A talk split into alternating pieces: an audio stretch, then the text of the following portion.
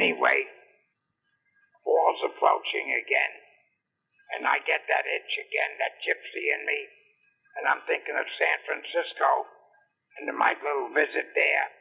And I said to myself, you know, I think I'll go try Frisco. I got all this extra flash from drawing so much flash back from, from California that I, I have plenty of flash. At this point in time, copy machines didn't exist yet, so you couldn't just copy flash. You had to draw it. And that took time, but here I am with plenty in my hand. I said, I'm going to go to Frisco. I said to my front man, Muggsy, come on, we'll take a little ride. We'll get an airplane. We'll go look over Frisco, and maybe we'll open a shop there and sit the winter out in San Francisco. So me and Muggsy arrive in San Francisco, and I go to rent a car. I have a couple of trunks full of tattoo gear with sterilizers and everything now, and, and a couple of suitcases with clothes. So I want to rent a car, and the car company wants wants credit cards. Now, up to this point in my life, there was no such thing as credit cards. I didn't even know what the hell they're talking about.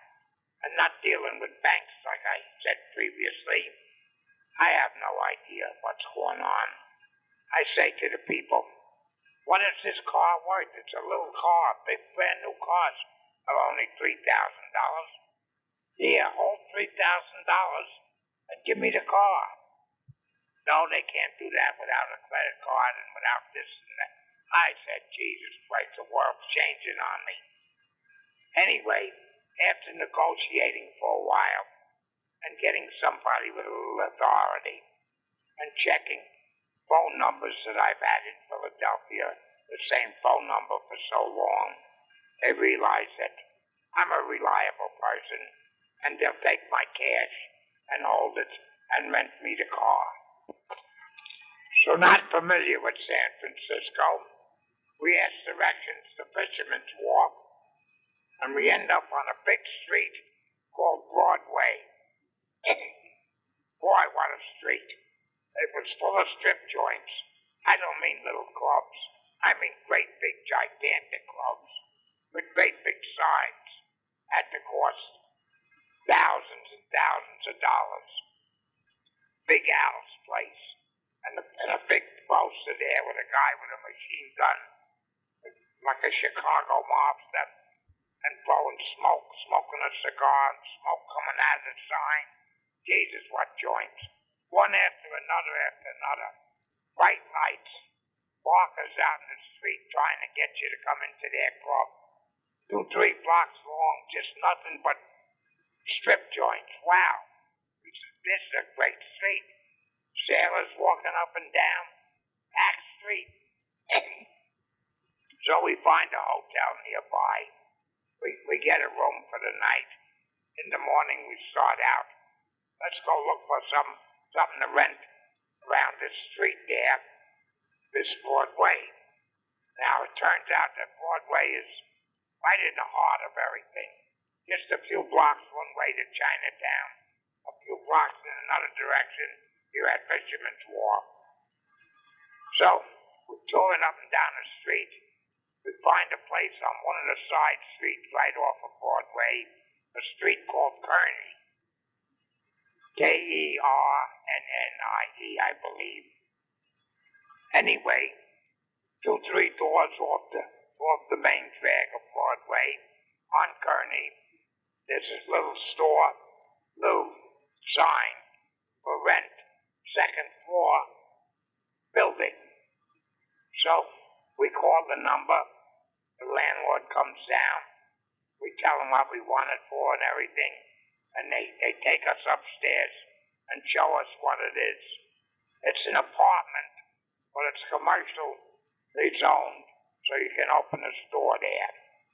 Upstairs is an apartment, got a kitchen, a bathroom, two bedrooms, and a living room. I said, this will be fine, this will be great. The living room was up in the front, the windows faced out on where all these strip joints are. I said, we'll put the tattoo shop right here, and we can look out the window and see the action. We each had a bedroom, that was great. There was a kitchen, we could cook for ourselves, and there was a nice bathroom.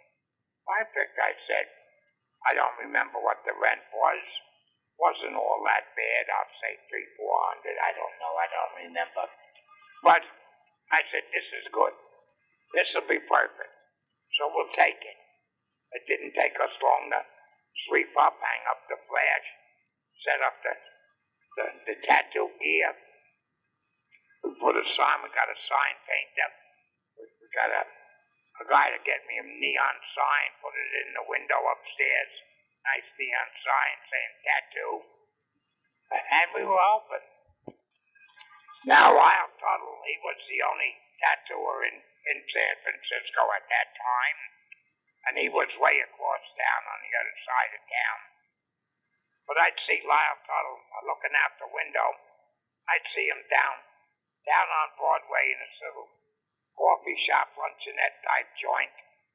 He would be sitting outside at a table, having a drink or coffee or something, just seeing what was going on what the fuck's happening to his town. Now, me and Muggsy had a great time in San Francisco. We never made any money, really. The shop seemed to do about 300 a week, every week. There was no money. One day the health inspector comes by. he inspects the places. Everything seems to be fine and in order. Except he says you only have one bathroom. He said you have to have two bathrooms, one for men and one for women. I said, well, I've never heard of that. That sounds a little ridiculous. But if that's what I have to do, that's what I have to do. Now I have to find a plumber.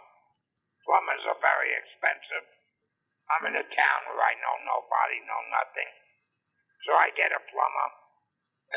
he's got to run new lines. He's got to he's got to build a little room. He's got to do a lot of shit, and it ends up costing me a few thousand dollars to have another fucking bathroom put in.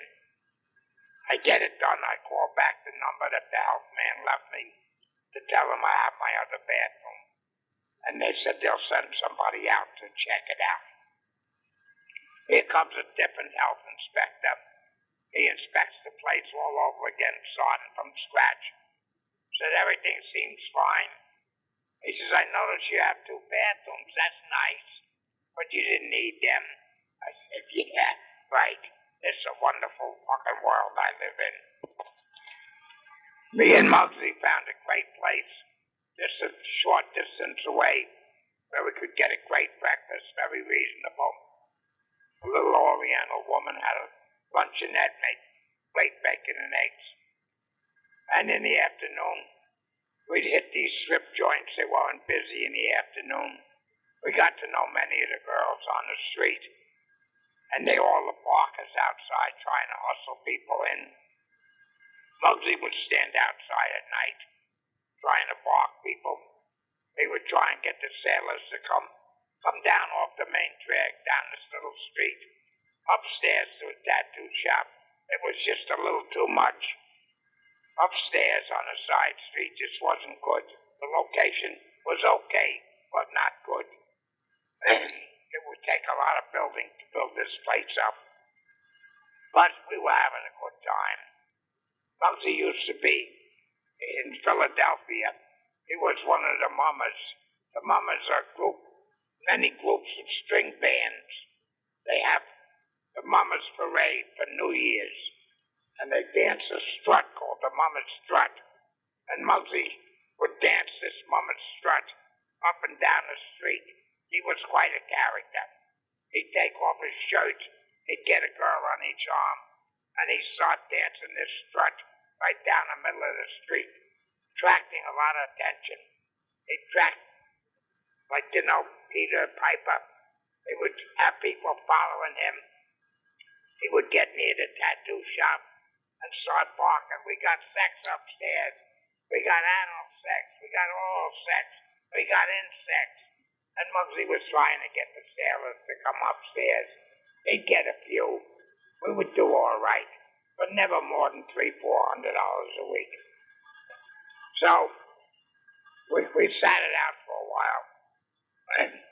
One morning I get up very early. I look for Muggsy, he's not around. I find a note on the kitchen in the kitchen that he went around the corner to such and such a club. He, he knew the girl in there and he would be in there having a drink. Come and get him when I get up. So around the corner I go. I pound on the door. Little girl comes, opens the door. She says, Hi, Eddie. I said, Muggsy in here. She says, Yeah, come on in. I go to the bar. They make me a drink. I'm sitting there, and out on the stage comes Muggsy, all fucking naked. He's dancing this mummer strut. He's fucking balls ass naked. He's singing. He's got a drink in both hands. The girls are laughing. They're dancing on the stage with Muggsy. I said, Jesus, look at this fucking screwball. And one day, I get a phone call from Big Walt back in Philadelphia. you remember? Big Walt was one of the neighborhood characters that wanted to learn the tattoo. He was a machinist, a big Pollock kid. He was wanting to learn the tattoo, but nobody was interested in teaching him. But anyway, he calls. He says he's down the shop. He says Fat Billy is here. He says, but Tommy and Joey didn't show up. He says, there's a lot of sailors around. He'd like to learn this tattooing and what could he do? And I said, listen, there's a couple machines. I told them where they were in my bedroom. I said, you go to that bench where I sit, but there's that little slop sink. I said, and you sit there, everything is there that you need. You've been hanging around watching a while. Get Fat Billy to help you. And you start that doing little small designs. and you'll learn the tattoo. But it seemed Tommy and Joey did it. They didn't want him to tattoo.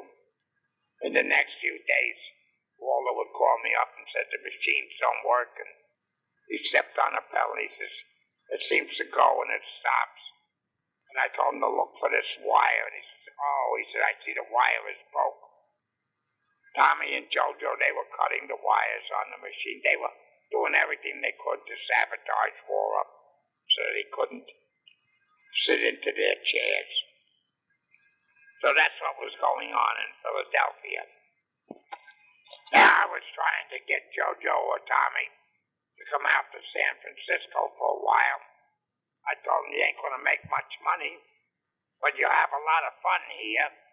And come out and sit here for a few weeks. Give me a chance to get out of here, get back to Philly and check on my stuff there. But neither one of them wanted to come. So I'm sitting there one day, and who should walk in but Howie. Sailor Barney's son Howie. I said, hey, Howie, what are you doing here? He says, oh, he just came out to California to spend the winter, and see if he could find a job. I said, you found one. So I show Howie around, show him where everything is. I say, you stay here for a week, Howie. Me and Muggs are going to take a bus ride. We're going to go to Reno. They had one of them package deals. You know, you get your money back when you get to Reno and you get a, a free meal and free every goddamn thing. So that's what we did. Coming back from Reno, me and Muggsy discussed going back to Philly and leaving Howie there, which seemed like a good idea at the time. So when we get back, we tell Howie, we're going to leave you in charge here, Howie. And I showed him how to how to pay the electric bill and where to send the money for the rent. I says, just save up out of my share and, pay the rent and the electric. Keep whatever else you make, 'cause it ain't very busy. But you got a free place here to live, and you're gonna have fun here, Howie. There are girls all over the place over here. You're gonna have a great time. And off me and Muggs go back to Philadelphia.